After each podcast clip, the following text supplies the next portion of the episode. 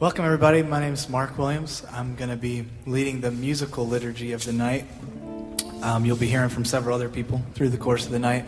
Our basic uh, conversation tonight is going to be around the Christian practice of prayer as we're heading into, we're in ordinary time, not heading into it, we're firmly in it. And uh, we'll be talking about prayer tonight. So, several of the songs that, that I've tried to arrange and, and pick out tonight will highlight different aspects of that.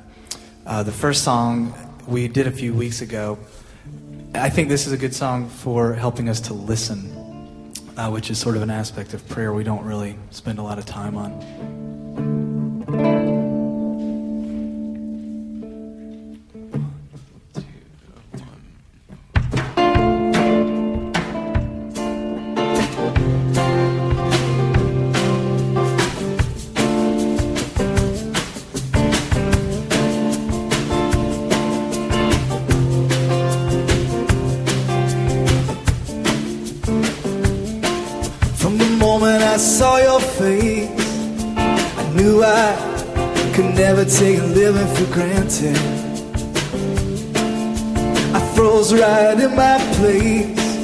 As I became aware of the ground on which my feet were planted.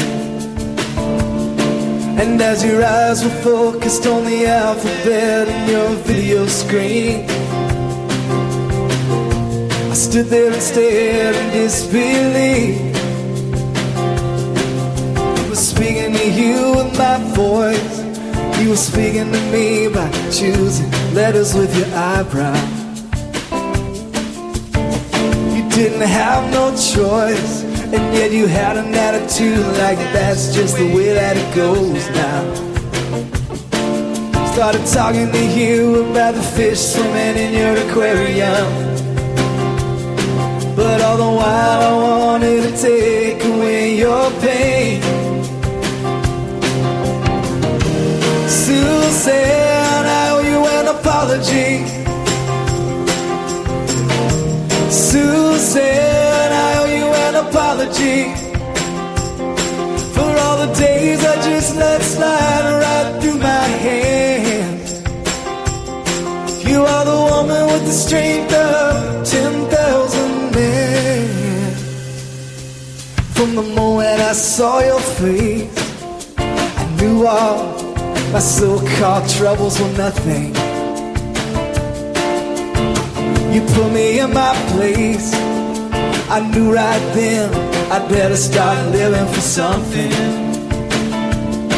Well, there ain't nobody alive that can keep your spirit down.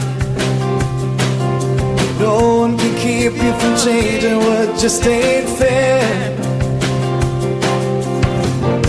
Susan, I owe you an apology. Susan, apology for all the days I just let slide right through my head. You are the woman with the strength of 10,000 men.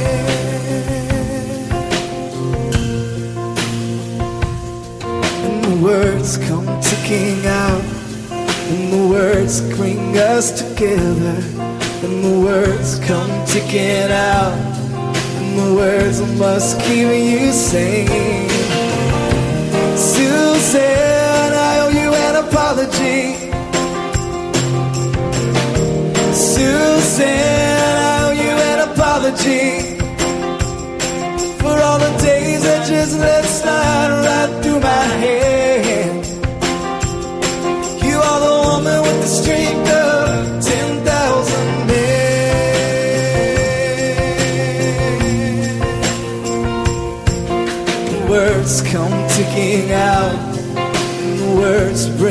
Us together, and the words come ticking out, and the words must keep you sane, and the words come ticking out, and the words bring us together, and the words come ticking out, and the words must keep you sane, and the words come ticking out.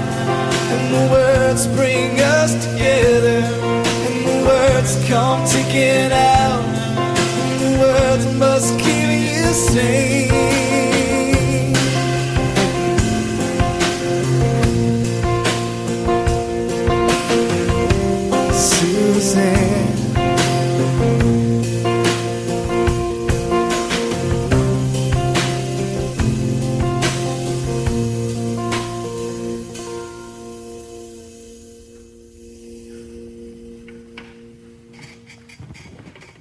Hi, everybody. I'm Tim, and welcome to Emmaus Way. We're getting finally to the end of the summer here and nearing fall mode. Hey, big thanks to Mark. Uh, Wade uh, is uh, is down and out on his back again, and thank and we're hoping this will not be. Uh, I think a couple years ago uh, he was out for a couple of months. So uh, anyway, he's he's saying that's not the case. But Mark grabbed the call to do do music last minute this week and has done an amazing job. In fact, Mark, we're going to press you because we know you've got a CD release coming pretty soon. So hopefully we're getting near on that. So, uh, uh, and thanks for doing that. The songs tonight, by the way, are. Um, are really designed to kind of take us into different valences of prayer. Uh, and uh, the kind of our theme for the next several weeks is thinking about ordinary time, the season of ordinary time, and mundane practices. And you'll, you'll hear a bit more about that. Um, a few things that are coming up community wise. Just want to say this this is the time of year. Emmaus Way is,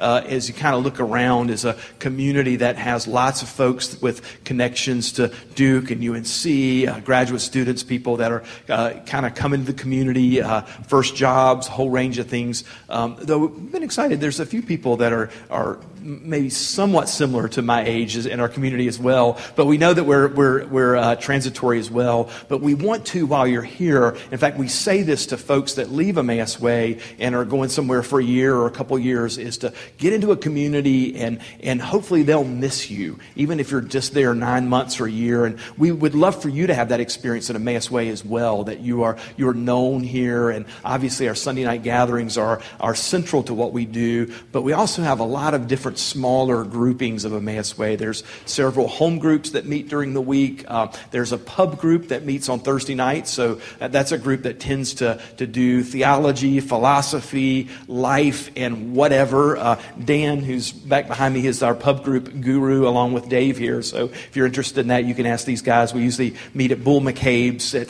8ish uh, on, on Thursday nights for that. Uh, home group wise, I don't see Elizabeth tonight, but you can grab me if you're interested in that anytime during the evening, and I can tell you a little bit more of how to get in contact uh, if you're interested in being a part of a home group or, or checking one out in the next several weeks. Coming up next week um, in our worship gathering, um, we're going to do a couple things. One is over the next several weeks, you're going to hear a bit about our missional partnerships. We have uh, many partnerships that are a big part of kind of the activistic life of Emmaus Way. One of them is Durham Can, which uh, Dave and, and, Dan lead, which is a, a, local grassroots political organizing group that does a lot of justice work here in, in Durham. Another is our host, Reality Ministries. They're going to be in in a couple weeks. Uh, uh, Denise Bainham talked a little bit last week about, um, about Antioch Builds Community. Uh, but next week we're going to hear from, from Jim Thomas and maybe Gail, if we can talk her into that as well, uh, about uh, Africa Rising, which is an organization that. How, how old is Africa Rising now, Jim? What's eight years is a, a, a, good, a good guess. And they, will tell you a little bit more about that next week. But these are, these are uh, communities and people that are dear to us and, and many of us participate in. And so you'll hear a good bit about those. Um, also, next week in our worship gathering, we're going to do uh, a child dedication, uh, which is, uh, is always fun for us. It's a chance for us to remind ourselves that we're a, a community of adults and children as well. And uh, one of the things we're really committed to is the whole idea of raising kids and a, a sense of community so that when, even as the kids kind of come roaring in here at 6.30 tonight, the realization that they're not just looking for their parents, but are connecting with a whole broader sense of people that are a part of our community. So that's actually coming up. And then we also, uh, on Labor Day Sunday, which is, I guess, the Sunday of Labor Day weekend, which is the following Sunday, one of our traditions on holidays is to just do kind of a, a, a front porch hot potluck at the Jakeses. And they live about uh, walking distance it's about four blocks from here on Watts Avenue, and we'll have information for that. But please, if you can, bring some food, food to share. We always have a bunch of food anyway, so it's not if you're not in a situation where you can cook, uh, don't sweat that at all. We always have lots, tons of food, but uh, we'll just hang out. They have a big front porch and a couple of great rooms to hang out in. And so next Sunday uh, or Sunday after that, we'll get out of here as fast as we can so we can spend some hours just kind of hanging out with each other. So if you're new, please feel really invited to be a, a part of that. Uh, and again, we're just delighted that you're here. One of the things we say about Emmaus Way is that we're a community that's committed to participating in God's redemptive work in this community, in the greater community. We don't so boldly say that we're leading that work or always know what it is. And so it's absolutely critical for us to gather and hear each other's voices. Uh, we know that each week you bring stories of frustration, of lament, stories of excitement, uh, ways that you've seen God at work. And so one of the things that you'll notice is that we do a dialogue every week where we gather around text with each other, but we also hear each other's voices, uh, a, a way of knowing that we're walking through God's work with a community of friends. And so if you're new with us, we certainly want to make sure that you feel welcome and, and, and connect this community any way that you would, would like to connect. So we're delighted that you're with us.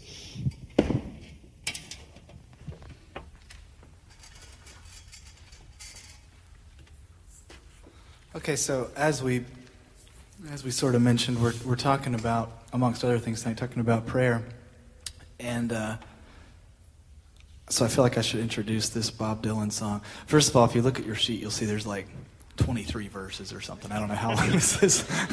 when I sent everything to Chelsea this week, it was like, oh man, she's gonna kill me. You know, there's so many verses on all this stuff. But um, we'll, we'll, we'll, you know, just hang in there with us. You know, sing along when you can. Um, I want to explain why I chose this song out, though. I think, you know, sometimes when we, sometimes when we're talking about prayer, like we have the. Um, we, we certainly have the sense of praying for someone who needs healing and that kind of thing. But sometimes when we're praying for things like, I pray I get this job, I, I started to think about it at some point and say, well, that means that somebody else is not getting the job. So what does that mean exactly? Does it really mean that we're just asking God to be on our side instead of someone else's side?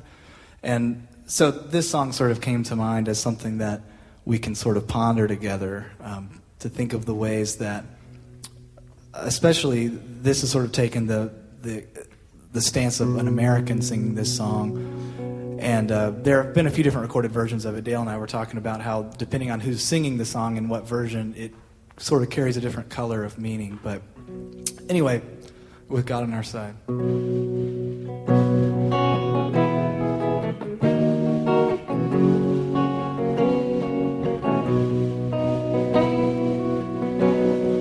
My name, it is nothing my Egypt means less. The country I come from is called the Midwest. I was taught and brought up there, the laws to abide. That the land that I live in has God on its side. Oh, the history books tell it, they tell it so well. The cavalry's charge, the Indians fell. The cavalry's charge the Indians died. Oh, the country was young then, with God on its side. And oh, the Spanish American war had its day. Civil War, too was soon laid away.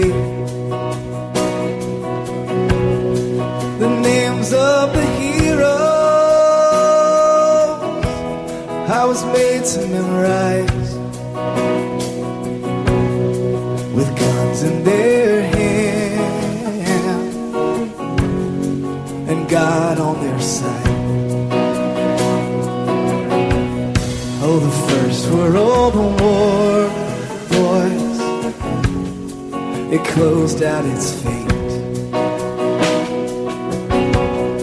The reason for fighting, I never got straight. But I learned to accept it, accept it with pride. For you don't count the dead. God's on your side. When the Second World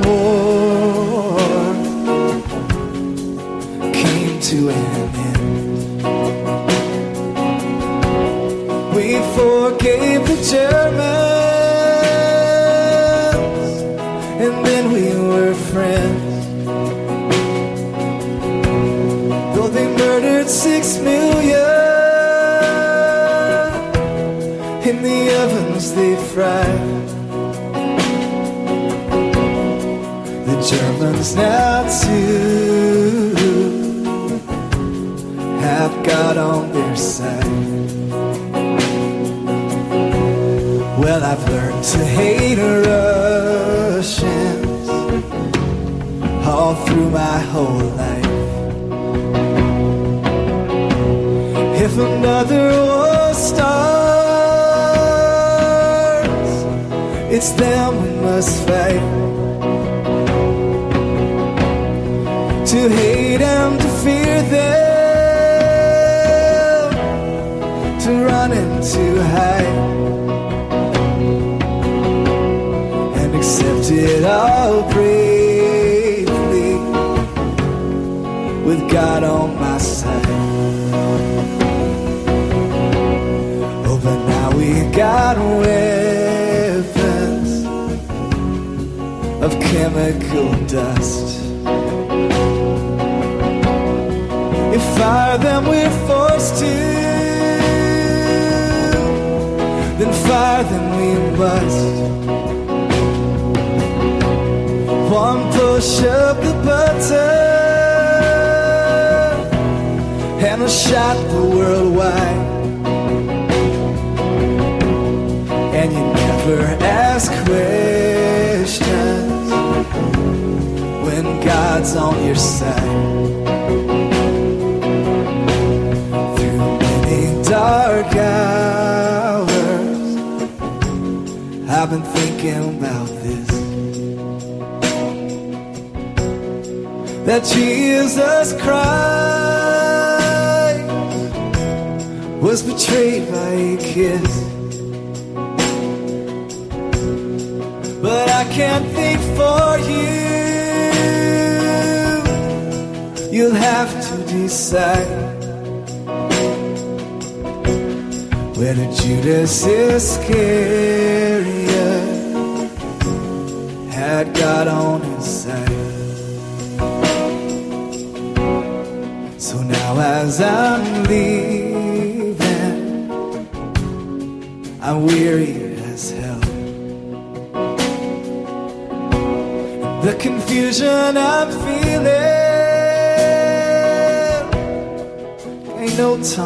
tell.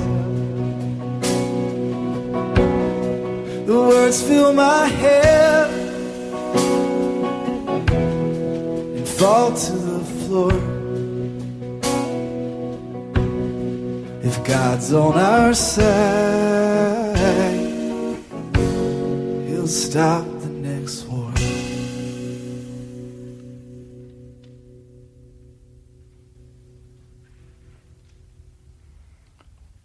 do prayers of the people at this moment or not? Okay. One more song. Can you tell we really choreographed tonight, folks? This is really this is in, this is intelligent stuff here. So if um, so if if we've learned to hate Russians our whole life, I figured we should do a song by a Russian next. So that's what we're going to do. The song is called Laughing With. It's by Regina Spektor. And uh, I'm a really big fan of her songwriting. I think you have to hang in there with this song a little bit. She's really quirky. So you have to sort of. Um,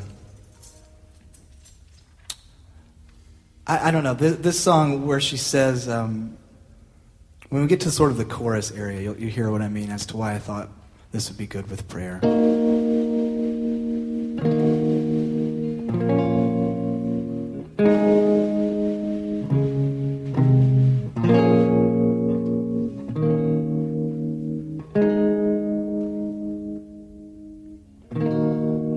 Laughs at God in a hospital. No one laughs at God in a war. No one's laughing at God when they're starving or freezing or so very poor. No one laughs at God when they're airplane. Sorry, no, no one laughs at God when the doctor calls after some routine test. No one's laughing at God when it's gotten real late and their kid's not back from that party yet. No one laughs at God when the airplane starts to uncontrollably shake. No one's laughing at God when they see the one they love hand in hand with someone else. They hope that they're mistaken. No one laughs at God when the cops knock on their door and they say, We got some bad news, sir. No one's laughing at God when there's a famine, fire, or flood. But God can be funny. At a cocktail party, we'll listen to a good God themed joker. Or when the crazy say he hates us and they get so red in the head you think they're about to choke. God can be funny. When told he'll give you money if you just pray the right way. Or when presented like a genie who does magic like Houdini. Or grants wishes like Jiminy Cricket and Santa Claus. God can be so hilarious. Ha. Ha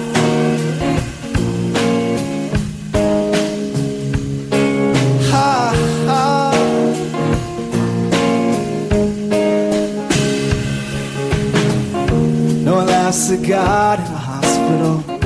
No one laughs at God in a war. No one's laughing at God when they lost all they got and they don't know what for. No one laughs at God on the day they realize last sight they'll ever see is a pair of hateful eyes. No one's laughing at God when they're saying their goodbyes. But God can be funny. At a cocktail party, we're listening to a good God themed joker. Or when the crazy say he hates us and they get so red in the head you think they're about to choke. God can be funny. So he'll give you money if you just pray the right way. When presented like a genie who does magic like Houdini, or grants wishes like Jiminy Cricket and Santa Claus. God can be so hilarious. No one laughs at God. No one laughs at God in a war. No one laughs at God in a hospital. No one laughs at God in a war. No one's laughing at God in a hospital. No one's laughing at God in a war. No one's laughing at God when they're starving or freezing or so very poor. No one's laughing at God. No one's laughing at God.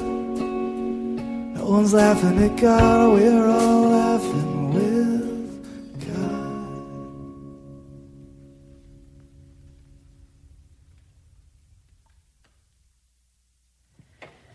Forgive us, we don't have uh, this printed out on in our bulletin today, but I really think it's just Tim wanting to show off his new iPad, um, which I have to say, and it came.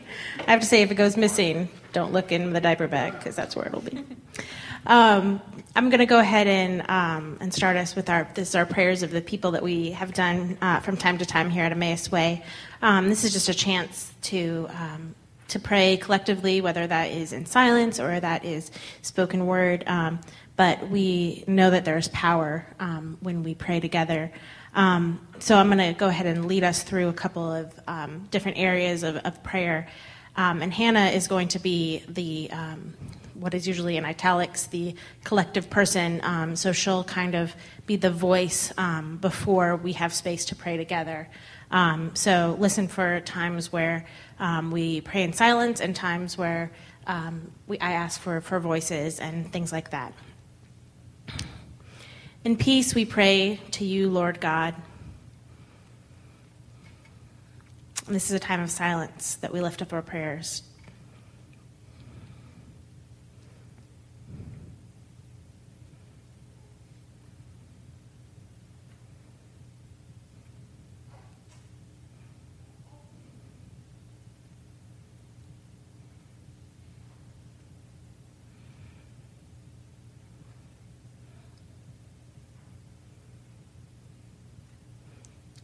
Now that we've stilled our hearts and lifted our voice, or our uh, thoughts in silence to the Lord, um, I'm going to go through a couple of different uh, areas. Um, and after Hannah um, says the kind of general prayer, feel free to um, chime in some specifics. For all people in their daily life and work, for our families, friends, and neighbors, and for all those who are alone.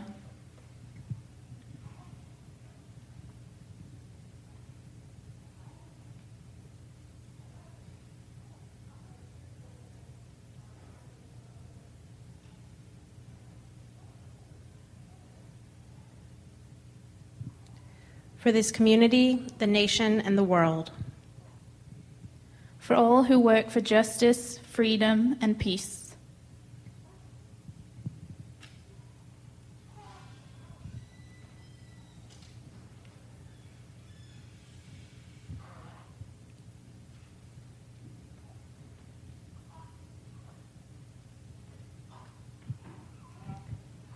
For the just and proper use of your creation for the victims of hunger, fear, injustice, and oppression.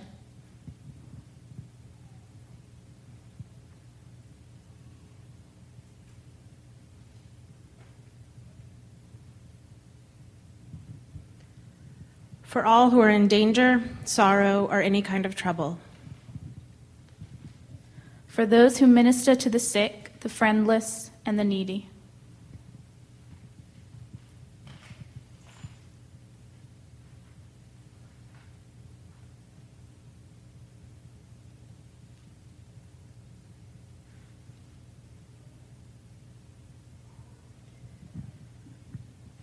For the peace and the unity of the Church of God.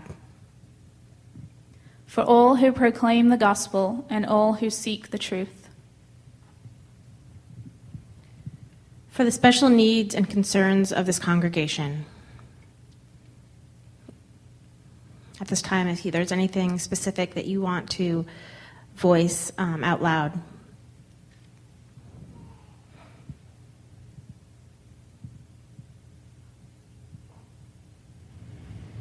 Very aware that so many folks here are in transition, uh, uh, coming back from the summer or starting new programs, new jobs, all of those things. We pray that as a, a community we might be responsive to those needs as well as uh, people who have a sense of great hope in on new paths.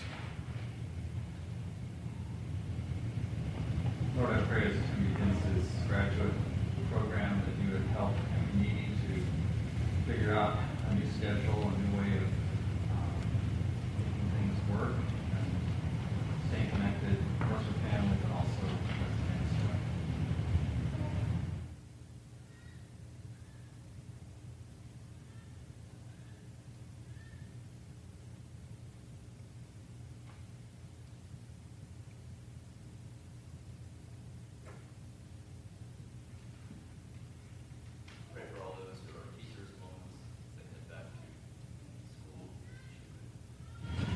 guide them to develop relationships with their children, their students. God, use them as instruments, both in education but also in love.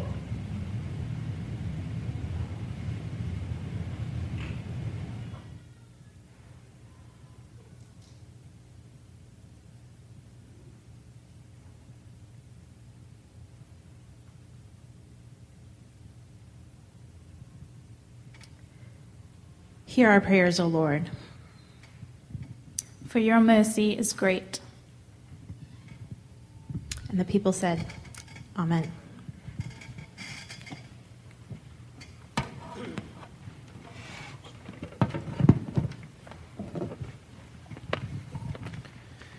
Is our tradition before we kind of start our dialogue this evening. I want to give you a chance to stand up, uh, offer the peace of Christ to people who are around you. If you're around somebody you don't know, introduce yourself to them. And uh, also, it's a good opportunity to grab some coffee or a snack. And I'll give us a shout in about two minutes to, to pull us back together. So feel free to stand up and, and greet each other.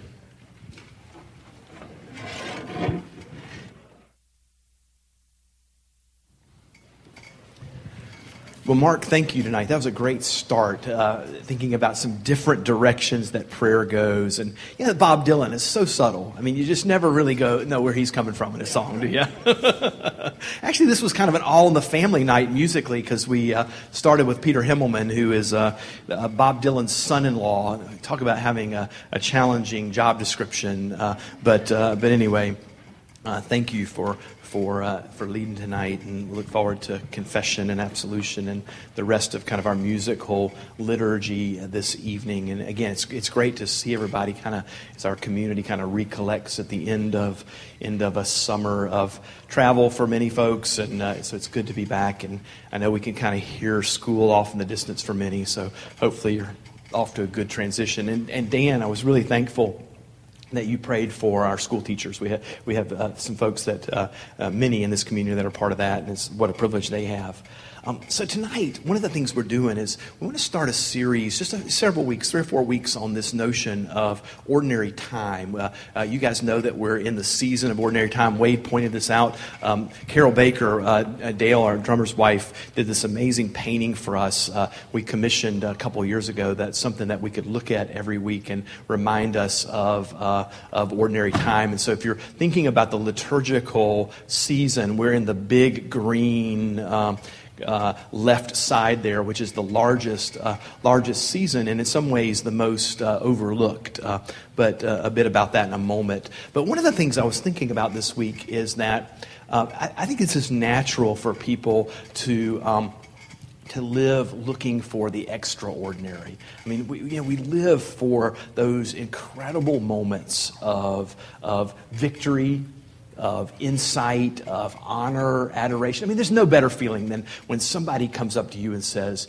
Oh, you really did this well. Uh, you are a phenomenal person. You're the smartest person in the room. You're the best employee in the room. And I know some of you guys who are in the business world, I mean, you hear that probably what, every day, every hour, every week? Uh, no, I mean, it's, it's, it's, rare, it's extraordinary. And, and, um, and, and we live for those moments. When we are recognized, we live in, for those moments. I mean, there's nothing I like more than a cheesy film that ends with a redemptive moment where the person who who's been stepped on so many times. I mean, Sunday nights are almost made for watching that kind of film where, where the person who's been stepped on for two hours and 29 minutes has this incredible moment of redemption at the very end, and they get to say what they've wanted to say, or people realize that they're really smart, or they're really beautiful, or they're better at this, and uh, we live for those moments, but they're rare. It's not how life typically, typically works. And, and even as we look at the church calendar, I think it's actually wonderfully balanced balanced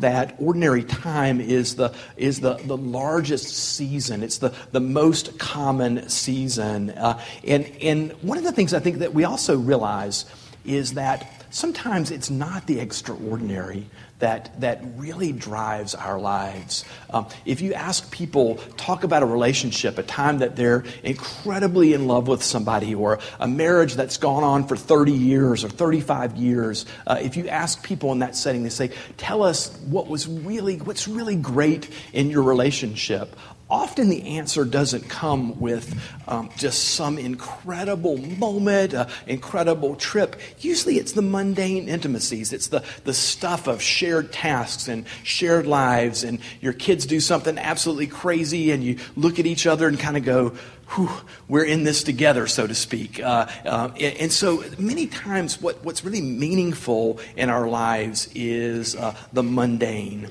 Uh, this weekend, you guys know that I'm a, a major J.R.R. Tolkien geek. I, I, I, won't confess to how many times I've read Lord of the Rings, but we also have a rule in our family that you're not allowed to see the film until you've read the book. And uh, so uh, Kendall was a latecomer. She's an incredible reader, but she just had never read The Lord of the Rings. And so this poor kid has had to walk out of the room with that film on all the time for the last, what, eight years, nine years. It's been absolutely brutal. And she's been faithful. She's our, our most incredible rule follower. So this was the weekend that we watched The Lord of the Rings together. And so uh, Kendall and I just dug in uh, about Friday and we just cranked, I mean, the extended version of, of all three films. And, and I was, and one of the things that I'm, I'm drawn to is I just love hobbits. I mean, how could you not love these creatures who smoke too much, they drink too much, they, you know, even in the greatest moment of calamity, they're thinking of food and, and, uh, and simple things. And, and, and the, I was thinking there's this image of there's these two hobbits, Merry and Pippin, sitting in the ruin of war. They're in a ruined city. They've almost been killed many times, and there's nothing more exciting to them than the fact that they found some roast pork and some really good tobacco, and they're just smoking, eating the pork. And, and at one point, the, the grand wizard, uh, Gandalf, looks at them and says, hobbits. I mean, what in the world? I mean, these creatures who just love to eat. And in some ways, I, I, think that Tolkien did something beautiful there of saying maybe the most incredible, the most magical creatures. And at the very, you know, end, there's this dramatic moment where the king is being crowned and, and people are, all the nobility of the world is gathered, but the, the whole world, so to speak, bows down to these four smoking, drinking, uh, small pleasure loving hobbits, so to speak. And it's Tolkien's kind of way of saying the most mundane, the simple things are sometimes the most beautiful, they're the most powerful. And, and Jesus really did something similar, is that when, when Jesus said, okay, I, I got to get people to worship after I'm gone, and I need them to do something that would be really significant. I, I need this to be incredibly significant. So maybe what I'll do is I will bless. Um, gold or, or weapons grade plutonium or something they'll never see very often. I mean, Jesus didn't do that, did he? I mean, Jesus took the most common elements bread, the thing that they made every day, wine, which was the staple in their meals, uh, and said, When you take these things, bread and wine, when you eat and drink, do these in remembrance of me. These will be your moments of prayer and worship. And then the rite of baptism uh, centers around the lifeblood of, of a Middle Eastern community, which is water. So Jesus is thinking the same way that there's something incredibly significant in things that are simple and things that are mundane. Now, as we think about prayer, in many ways, that tension between the extraordinary and the ordinary, the fantastic and the mundane, kind of comes together again. Um, I have a, a friend whose uh, his name is Phil Anderson, who's been my spiritual director for almost 15 years now. And a spiritual director is really a relationship, uh, someone who, who basically guides my prayer life. I see him once a month, and the contact point in our meetings is what am I praying about?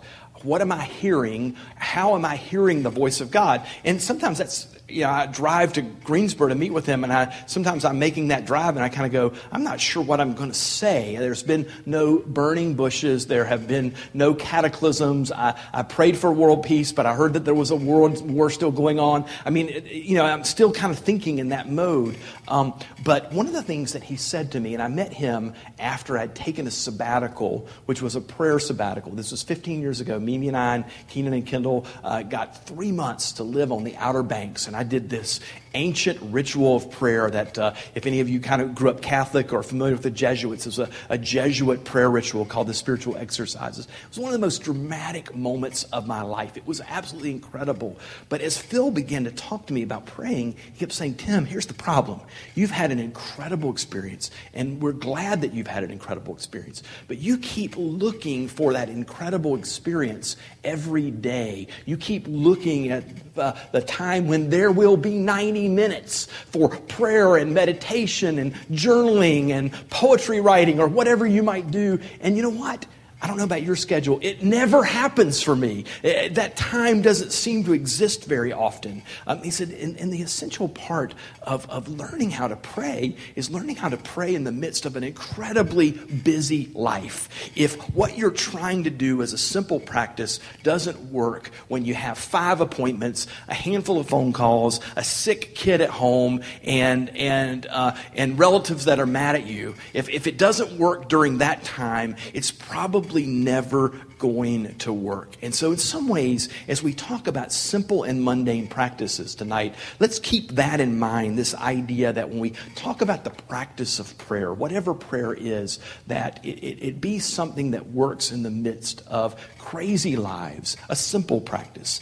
So, here's a couple questions for you. I'd love for you to kind of shout out some thoughts on this. And, and I've got a, there's a, a, a positive and a negative side to this question. Feel free to just jump in on either side of it. But here's a couple thoughts.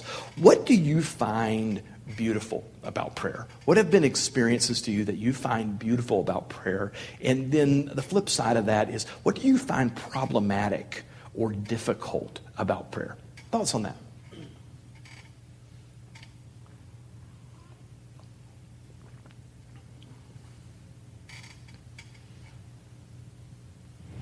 one of the issues is thinking that there's one right way to pray. Like saying, you know, taking an hour and a half your day every day to pray. You need to sit down and go in a room and, and pray to God.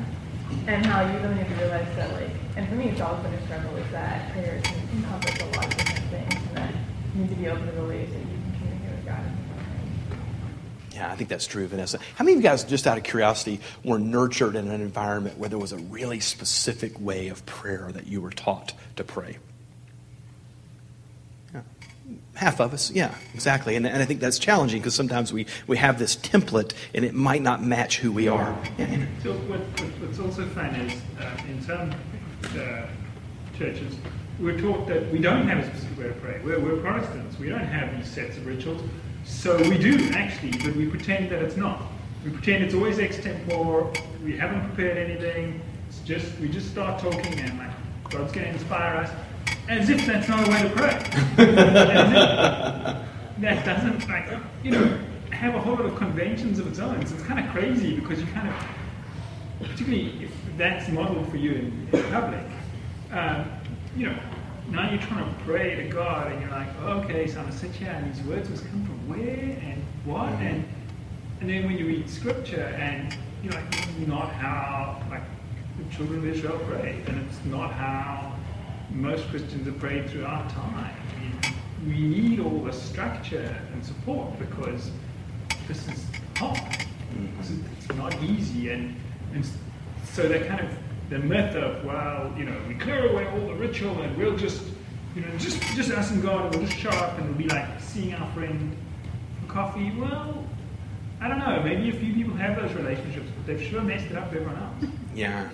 I, I grew up in a, you guys have heard this many times. I grew up in a very rural Southern Baptist church that would have said, if you said we have a liturgy people there would have said, No, we're real believers. We don't do that kind of copy scripted kind of stuff. Uh, and I would laugh that every time we prayed over the offering, there was this procession of four ushers that came down the aisle. And they had this like little sidestep they did at the end, almost in unison. And always the back left corner prayed. So you kind of go, Dad's going to pray. He's the back left corner this time, you know. And, and, and the prayer was almost always the same words, you know. And it was, you know, we were a King James English kind of uh, church, so it was always words that no one in my country church would have ever used except if you're like the back left corner guy, you know. and it was a guy, by the way. there, were, there were no back left corner women coming down the aisle. And, and, and so there are these forms of organization. And interestingly, skipping way ahead, I think one of the things,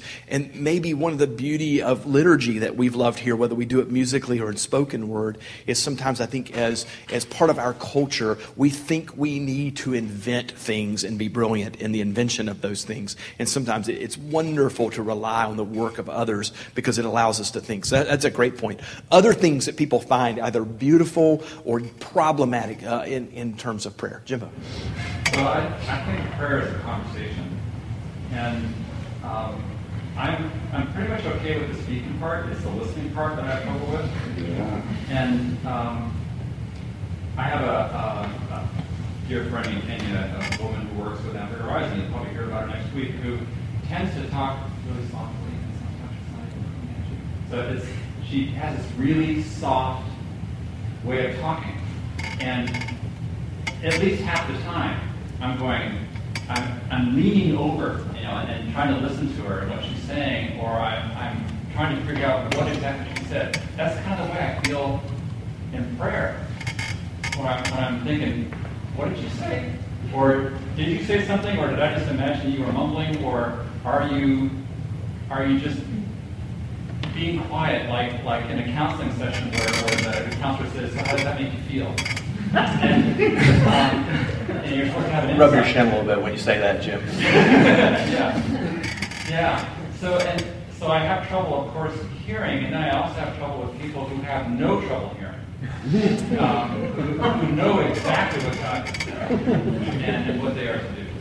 Yeah. So, Jim, you know, to kind of get into some depths of deep theology here, uh, we'll go the path of Seinfeld. Are you trying to say that God is a low talker and you just. and, and that might be true. That actually might be an article somewhere. Uh, one more person. Things that are beautiful or difficult about prayer for you. Yeah, Trigger. Um, I'm going to go out on a limb here, uh, in a way. I was raised um, very, very traditional, fundamentalist, Baptist type background where the idea of spiritual gifts and things like that, those all ended with the apostles. But oddly enough, in God's sense of humor in my 20s, I found myself around a bunch of Pentecostals. And before I knew it, I was dating a Pentecostal girl that thought that was all weird, but I liked her, so I started going to her church and stuff. And you would see a lot of these people would be speaking in tongues. And I always thought that was a little bizarre and made up. And honestly, I got to a point and talked to a lot of people and stuff like that where I, I theoretically accepted that actually as a legitimate possible gift that some people get. But I'd always wondered what it, like, what was that like then? How do people actually do that? And I almost spoke in tongues twice in my life. Um, in just the most mundane things. I wasn't like praying for four hours or anything like that, but just in the strangest situations. And I almost, almost did it. And I feel like God did that to show me what it was like because I'd always wondered. And the closest thing that it felt like was almost that sense. You know, that verse talks about like the Spirit utters things that you don't, you know, even know how to say, but it, was that sense that at least for some people, I don't know about everyone speaks in tongues, but just that idea that sometimes you don't you don't know what to say even, but there's just something in here.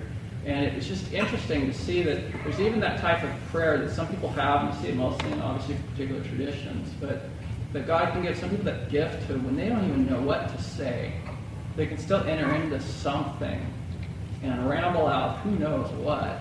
But I, I think there's something to that. I think a lot of people fake that stuff and make stuff up and confer tradition, but I also think that there is that type of prayer that some people actually have. And I think that's a pretty fascinating, beautiful gift, even if it is, as Paul said, the least of the gifts. Um, and Pentecostals often overemphasize it as the most. But even if it's the least, it was still something. And There's still something beautiful.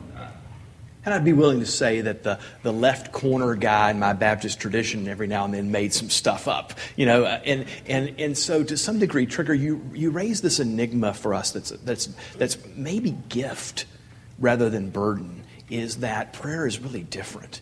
It's different with different, there, then there are traditions of prayer, uh, and, and, and we should be careful not to scoff at certain traditions because uh, all of a sudden, the more languages that one sees, uh, physical, spoken, whatever, the more that God becomes a grander reality in that.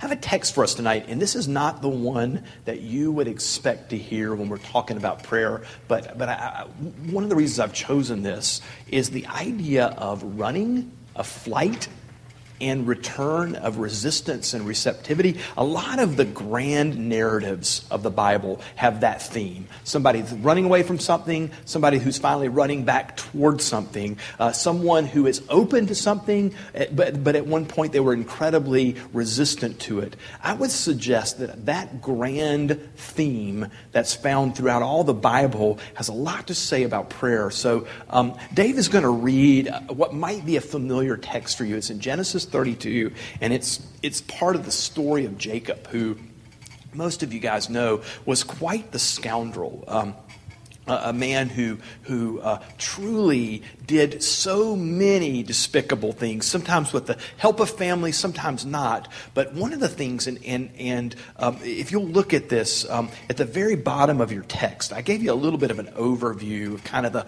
meta story of Jacob. And if you were to kind of follow this, you go down the left column and up the right column. And to some degree, this grand story is organized around a journey away from. This is Jacob running from his home, fleeing. There's a grand moment in a place called Bethel uh, where he literally sees the stairway to heaven. And in the midst of this, there are what are tragic words, so to speak. He says, Surely God was in this place, and I didn't know it. Um, and, but on the return journey, um, he is returning to Bethel. It becomes very clear that he needs to go back to the place that he's run from. And essentially, in the story, this other kind of uh, dramatic part of, of the story, the, the wrestling with God, is in parallel to Bethel, where he was near the presence of God but didn't know it. And now he's deeply present to God, but this time he knows it. So Dave is going to give that a read for us. From Genesis 32. That night Jacob got up and took his two wives, his two female servants, and his eleven sons, and crossed the ford of the Jabbok. After he had sent them across the stream, he sent over all his possessions. So Jacob was left alone, and a man wrestled with him till daybreak. When the man saw that he could not overpower him, he touched the socket of Jacob's hip, so that his hip was wrenched as he wrestled with the man. Then the man said, Let me go, for it is daybreak. But Jacob replied, I will not let you go unless you bless me. The man, the man asked him, What is your name? Jacob, he answered. Then the man said, Your name will no longer be Jacob, but Israel, because you have struggled with God and with human beings and have overcome. Jacob said, Please tell me your name. But he replied, Why do you ask my name? Then he blessed him there. So Jacob called the place Peniel, saying, It is because I saw God face to face, and yet my life was spared. The sun rose above him as he passed Peniel, and he was limping because of his hip. Therefore, to this day, the Israelites do not eat the tendon attached to the socket of the hip, because the socket of Jacob's hip was touched near the tendon. Thanks, Dave. Isn't it interesting? I mean, in this grand, and obviously, I think we did a 10 week series on the story of Jacob, and we're just getting a little taste of it tonight. But it's really interesting that in one mode, he is departing. He is leaving. He has, uh, he has uh, abused his brother Esau, taken his blessing. He is on the run. And interestingly, throughout all of his journey away, he is constantly told that he's blessed. You are blessed by God. You have God's blessing.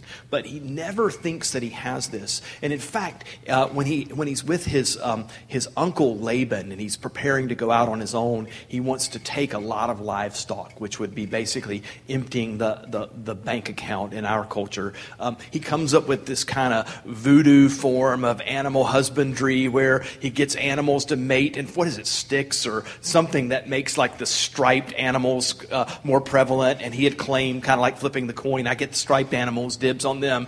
And, and he's constantly, you see this man who's constantly trying to maneuver God. He's trying to, to, because he assumes that he's not going to be blessed. And so he needs to come up with some really good schemes. And so in his mind, even though he's been told that he's blessed by God constantly, in his mind, it's always his cleverness. It's always his stuff that makes him a wealthy man. So here he is, right before he's going to face his brother, who has every reason to kill him, is incredibly wealthy in terms of wives, children, livestock. And then he has this, this moment of wrestling with God. Uh, and, and at this point, uh, God is not a staircase anymore, God is physically present to him. And one of the best descriptions I've heard of this is, um, is maybe somebody essentially just saying, you know, damn it, God, stay away, stay away, stay away, stay away. You can't come near me. You can't come near me. And ultimately, this wrestling is not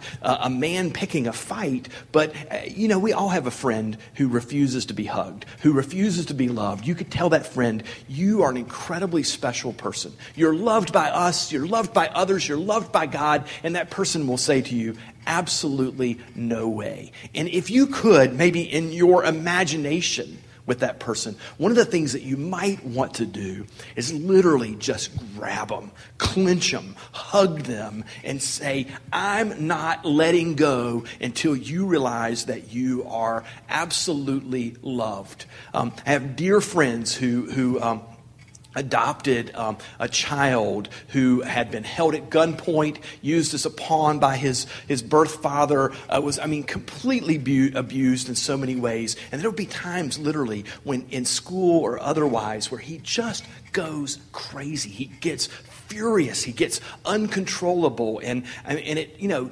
years of therapy, one of the things that they learned that they needed to, to do with, with this son, and, and I mean, even when he was 12, 13, 14, 16, and now 18, was literally just grab him and hold him. And, and, and uh, my friend Doug is six seven, but his wife is really small. And there are times when she's all of five two, has to grab this 18 year old boy and clench him and hold him and just speak into his ear, We love you. You are loved by us. You, there's nothing you can do to be not loved by us. And ultimately, that technique calms him. And, and, and, and ultimately, he realizes that he, he's loved. I mean, he's been told that he was unlovely. He's been, uh, you know, thrown out of communities. He has been uh, abused by a family that should have loved him. But he realizes that he's loved. And in some ways, this is the very thing that's happening in the Jacob story, is that finally, this man who has been on the run is being grabbed, perhaps even tackled by God, and told that he is blessed. He is loved. He is known by God. And isn't it interesting that some of the greatest writers of spirituality, Henri Nouwen would be one, who would say, if you said, Tell me about the spiritual life, tell me about prayer, he would say, One of the answers that, that I think is a brilliant answer to this is that prayer in the spiritual life is a movement from hostility to hospitality. I mean, we're trained to live as hostile people, right? To compete with each other, to figure out who's the smartest, who's the best athlete, who's more normal, who's more abnormal, whatever you might want to say. We've been trained to be competitors. To some degree, we all have that sense of coming into a new room and sizing people up and saying, Where do I fit in this? That's part of the nurturing of our culture. But in some ways, there's a whole different way of living. It's not living as hostile people, but people who are hospitable to the presence of others. And, and Nouwen would say that perhaps one of the best ways to understand prayer is simple divine hospitality. Uh, rather than being hostile, which I, I love the song of laughing at God to some degree, is being receptive to the presence of God, even if God is a low talker or a slow talker in the sense of like what, what 400, 500 years of the Israelites and they don't hear much from him. Uh, no matter what, there's this idea that truly being people of prayer is understanding that we are trying to be hospitable to the presence of God. And in some ways, that's the Jacob story. God was always present, but Jacob never tended to hear God's voice until he got in a mode of demanding, even saying, I won't let you leave until you bless me. And finally, in that posture, Jacob hears the voice of God. So, couple things on this. For us as a community, you as a person, as a, a group of friends, what are things that we can do to be hospitable to the voice of God, rather than thinking about prayer as a technique. Because as Trigger has pointed out, there's a lot of techniques that work, and, and, and beautiful, historic techniques, words that have been written and fashioned for thousands of years. Uh, I don't know that we have to invent prayer, but perhaps the most incredible and most important part of our practice of prayer is putting ourselves in the posture of hospitality to be able to hear God's voice. It's no secret that for us, the center of our worship gathering is the Eucharist table, this act of hospitality. And, you know, if, if you've never done it, communion, Dan will lead us into it in a little bit. We do it in kind of a loud, rowdy, communicating, touching, embracing kind of way in the sense that we understand that there's something incredibly hospitable that happens at the communion table if we remember each other's stories, if we remember each other's tears, if we are able to, we understand that somehow this is a,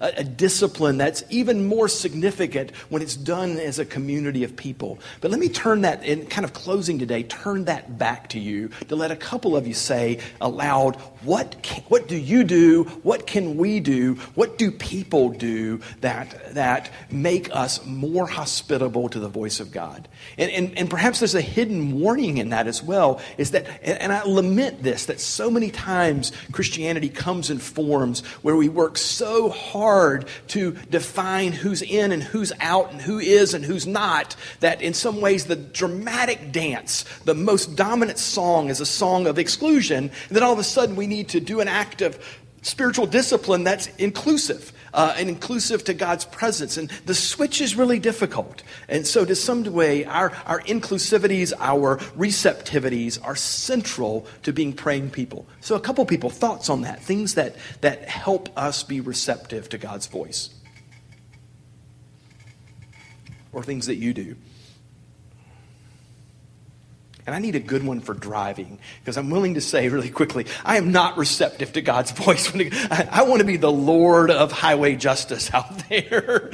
Bringing, I want to smoke people in terms of, uh, I wish I had divine powers of destruction when people cut me off. But yeah, how do we become loving, receptive? Yeah. Well, I don't know about driving, but um, I feel like first you have to learn kind of what your own voice sounds like and learn the biases of your own voice and perhaps places where you know that you are going to tend to be more hospitable or you're going to be more harsh. Um, to know your own story well enough to be able to differentiate between that and perhaps God's voice. Not that they can't be sometimes the same or sound the same, but that you will at least be able to recognize. You know, and one of the best, I think it's a great point, Amy, one of the things that so many uh, writers and people who are gifted in prayer say is pray the way you can pray. I mean, pray the way, start with who you are. And so many times I find this that people will say, I can't pray.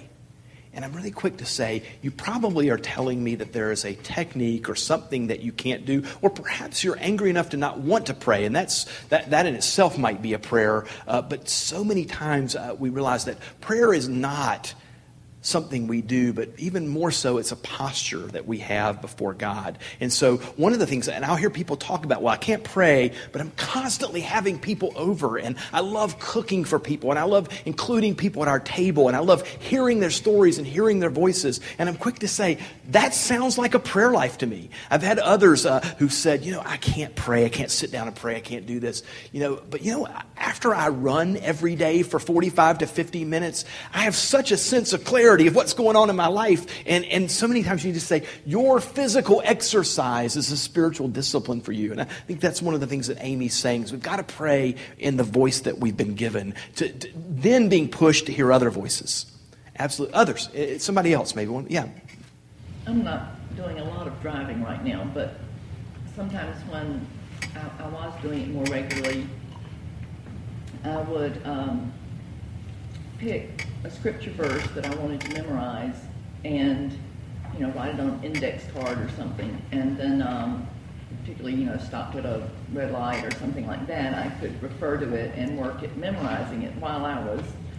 Maybe you need to bring your index cards to me and put them in my car because I have a feeling that you need them less than me. uh, no, I, I, I need them too. But you know, there's something very personal about picking which verses, and I I've come to the thought that it's very I don't like ever picking verses for somebody else because I had a spiritual director pick one for me one time that she thought would be comforting, and it was actually terrifying for me. So you don't know how somebody else is going to take it. But um, but I don't know that, that those, those things that probably helped me a little bit with judgmentalism on the road. The other thing that's helped me is sometimes when somebody just does something stupid, I realize that I am so much more gracious and forgiving when I do something stupid. You know, and I think, oh well, you know, I didn't mean to. You know, and I think, well, maybe I should treat them like that. You know? I think that's my problem. I just never do anything dumb. And so, thanks a lot. No, I mean, isn't it, incredibly how vulnerable, even, even our anger, it's one of the things that people forget that the thing that makes you angry is often a profound sense of your own story and a starting point. So many times we've made forbidden some of the most profound acts of prayer. And you know, there's several, half the Psalter is R or PG 13 in terms of the, the level of, of violence and anger in those. And so perhaps we might need a wider voice on this. Well, thank you guys for that. I, we will continue with this conversation about simple practices. We're going to look at something that's really simple uh, next week scripture reading, because uh, we all just read it and understand exactly what's in there, right? Uh, but, but we'll continue with that. Uh, Mark and Dale are going to, I want to remind you of this. This is a common part of our worship template to do a song of confession and a song of absolution. And I think most of you get this, but I don't I want to remind you, and it, I'm hearkening back to Andrew's words, is that one of the things that we try to do every week is create music that lets you confess and lets you hear that you're loved by God. And so many times, I don't know if, if you're like me, it's very hard to find words in those veins. It's hard for me to confess because I am stupid enough to think that I never do anything stupid sometimes. Or, or I'm so overwhelmed with guilt with other things that I can't get past them and they wake me up in the middle of the night. And, and so, one of the things that, that is part of our worship gathering is a time where there's words provided, music provided, where you can live in a posture of confession and then also live in a posture of absolution. And we always say this, where uh, this fall we're going to be much more faithful about getting our art space and prayer space back as a part of our, our Sunday evening things. But if, if you want to stand up, if you want to sit out, if you want to be outside of the circle during this, feel free. If you want to confess and hear absolution by singing, uh, please feel free to do that. But, but enjoy the gift of, of these kind of acts of the liturgy tonight, and then Dan will, will invite us to the table.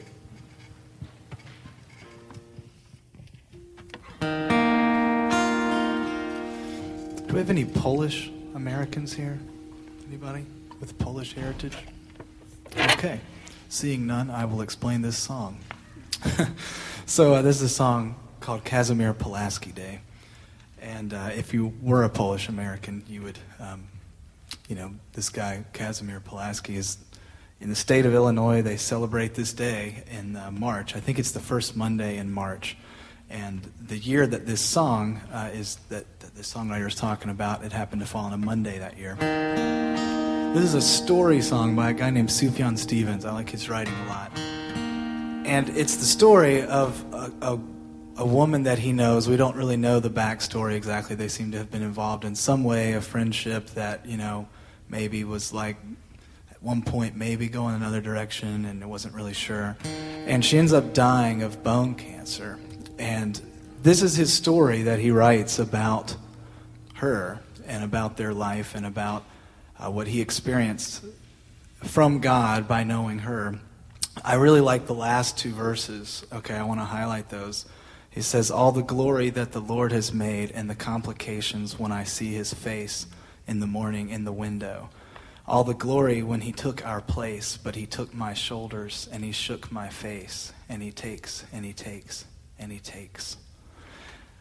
When I think about confession, it's a lot of times my favorite part of the service, which is why we have two confessional songs this week, because I get to choose. So, so we have two confession songs this week. Um, the reason this one feels like confession to me is because this song entered my life at a moment where I needed to be able to hear those last two verses. It entered at a time where I needed to be able to say, yeah, this is what it feels like. It feels like God is just taking and taking and taking things away. And I had been raised in a faith tradition where that kind of sentiment was not allowed. And thinking that and feeling those feelings were um, foreign and, and were to be ignored or repressed in some way. So this song was a freeing thing for me. And I think that Sufjan is confessing uh, those kinds of feelings in this song.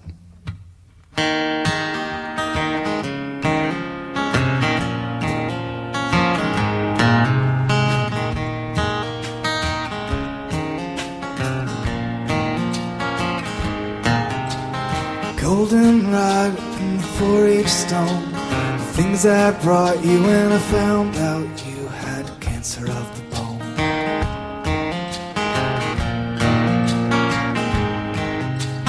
father cried on the telephone He drove his car to the Navy Yard Just to prove that he was sorry.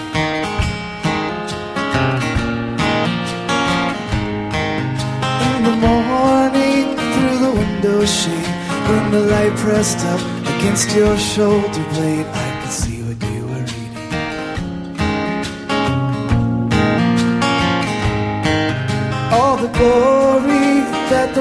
And the complications you could do without When I kissed you on the mouth.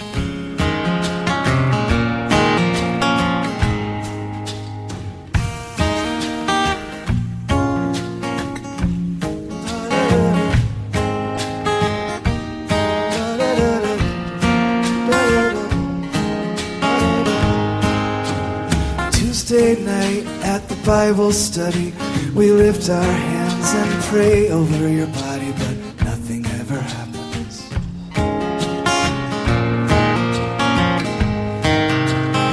I remember at Michael's house in the living room when you kissed my neck and I almost touched your blouse.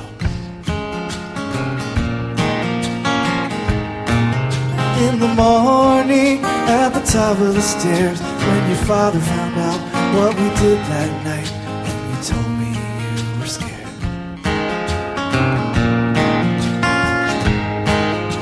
the glory when you ran outside with your shirt tucked in and your shoes untied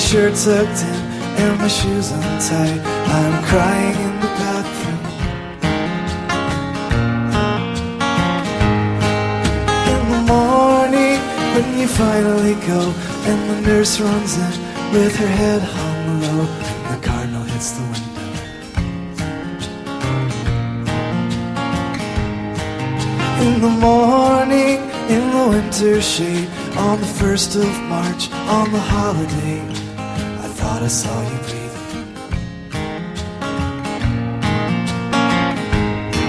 All the glory that the Lord has made, and the complications when I see His face in the morning.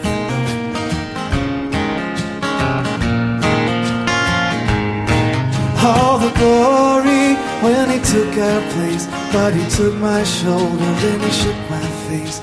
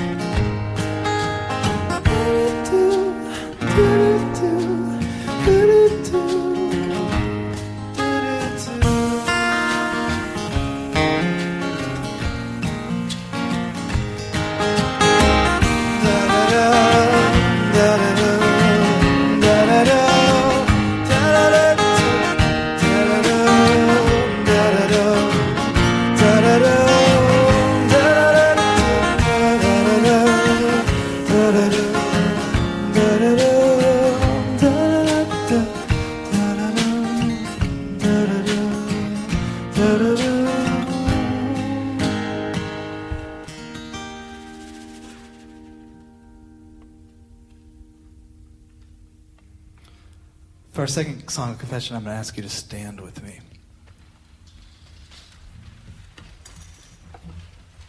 Not only am I going to ask you to stand, I'm going to ask you to sing with me as well.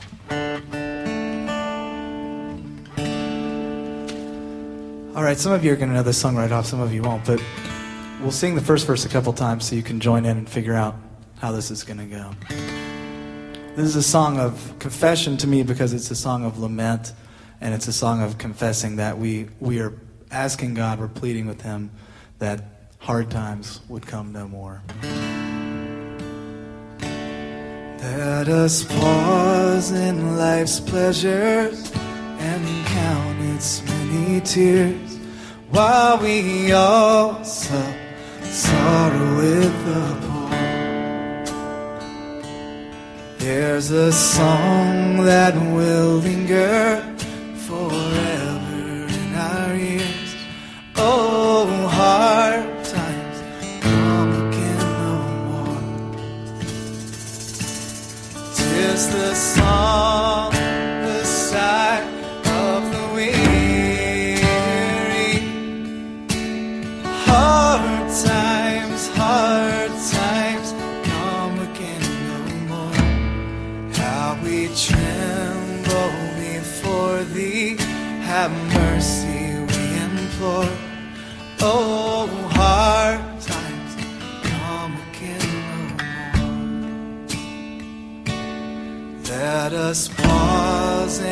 life's pleasures and count its many tears while we also sorrow with the poor. There's a song that will linger forever in our ears. Oh, hard times come again no more. Tis the song, the sigh of the weary. Hard times, hard times come again no more. How we tremble before thee, have mercy we implore. Oh, hard times come again no more. While we seek mirth and beauty and music light and gay, there are frail forms fainting at the door. Though their voices are silent, their pleading looks will say, Oh, hard times come again no more. Tis the song, the sigh of the weary. Hard times, hard times come again no more. How we tremble before thee, have mercy we implore. Oh, hard times come again no more. Tis the song, the sigh of the weary. Hard times, hard times come again no more. How we tremble before thee, have mercy we implore. Oh, hard times come again no more. Oh, hard times come again no more.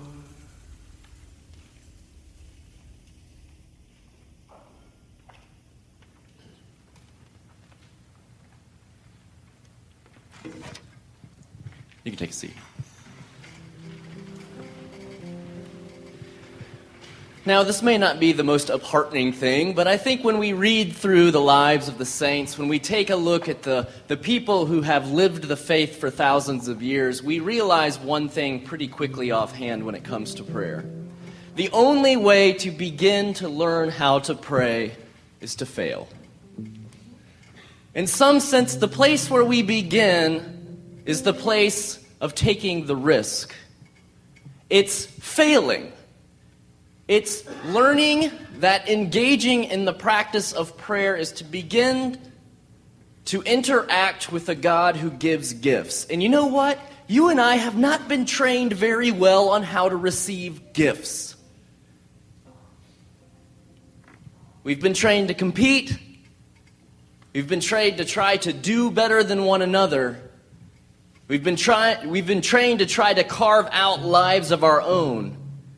But we've been very poorly trained on how to receive gifts. Tonight, as we come to the table, having interacted with prayer, we're reminded that the practice of prayer is, in some sense, living in the recognition that God is deeply invested in our world, that God is not far off, that God does not remain transcendent, out on God's own, but that God is deeply interactive with the world that we inhabit. That God is continually working to give good gifts here.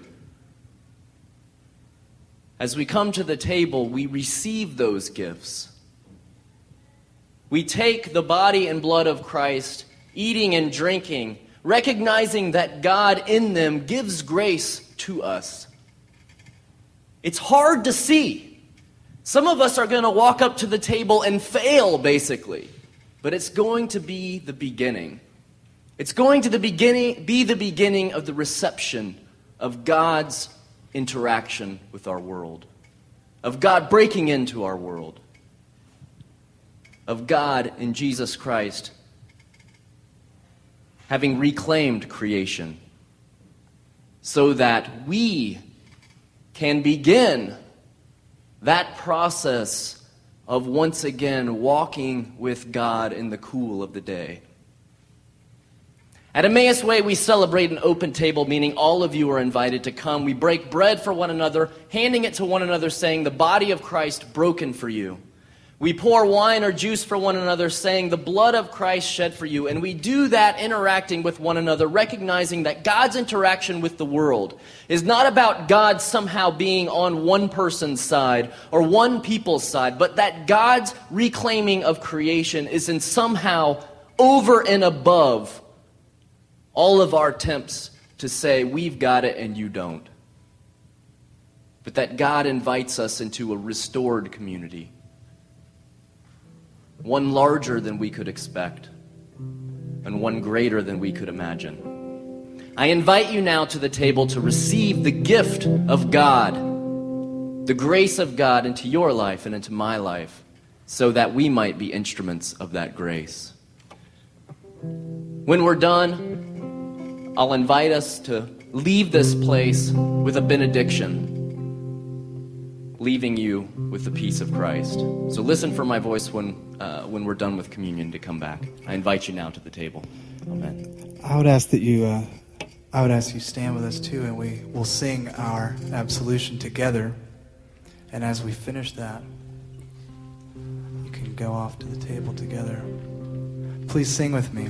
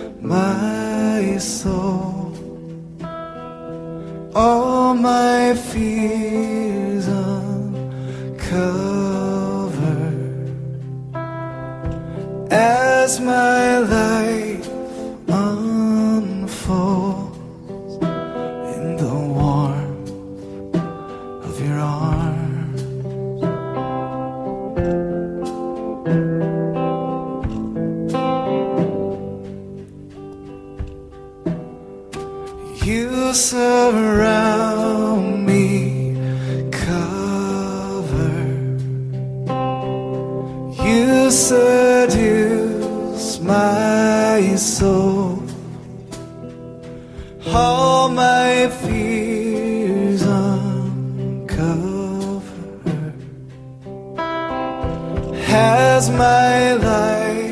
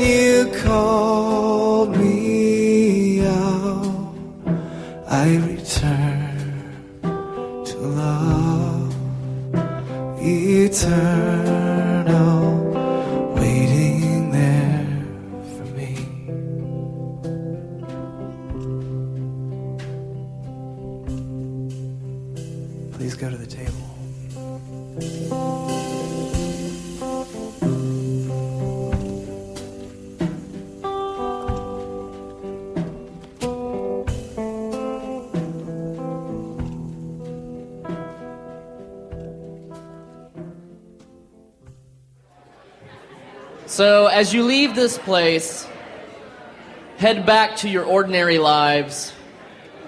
Head back to the daily routines that you interact with. But head back knowing that the grace of God is present. And that whether failing or somehow learning, the discipline of prayer can make us more aware that God is active in our lives. Go now in the peace and grace of Christ. Amen.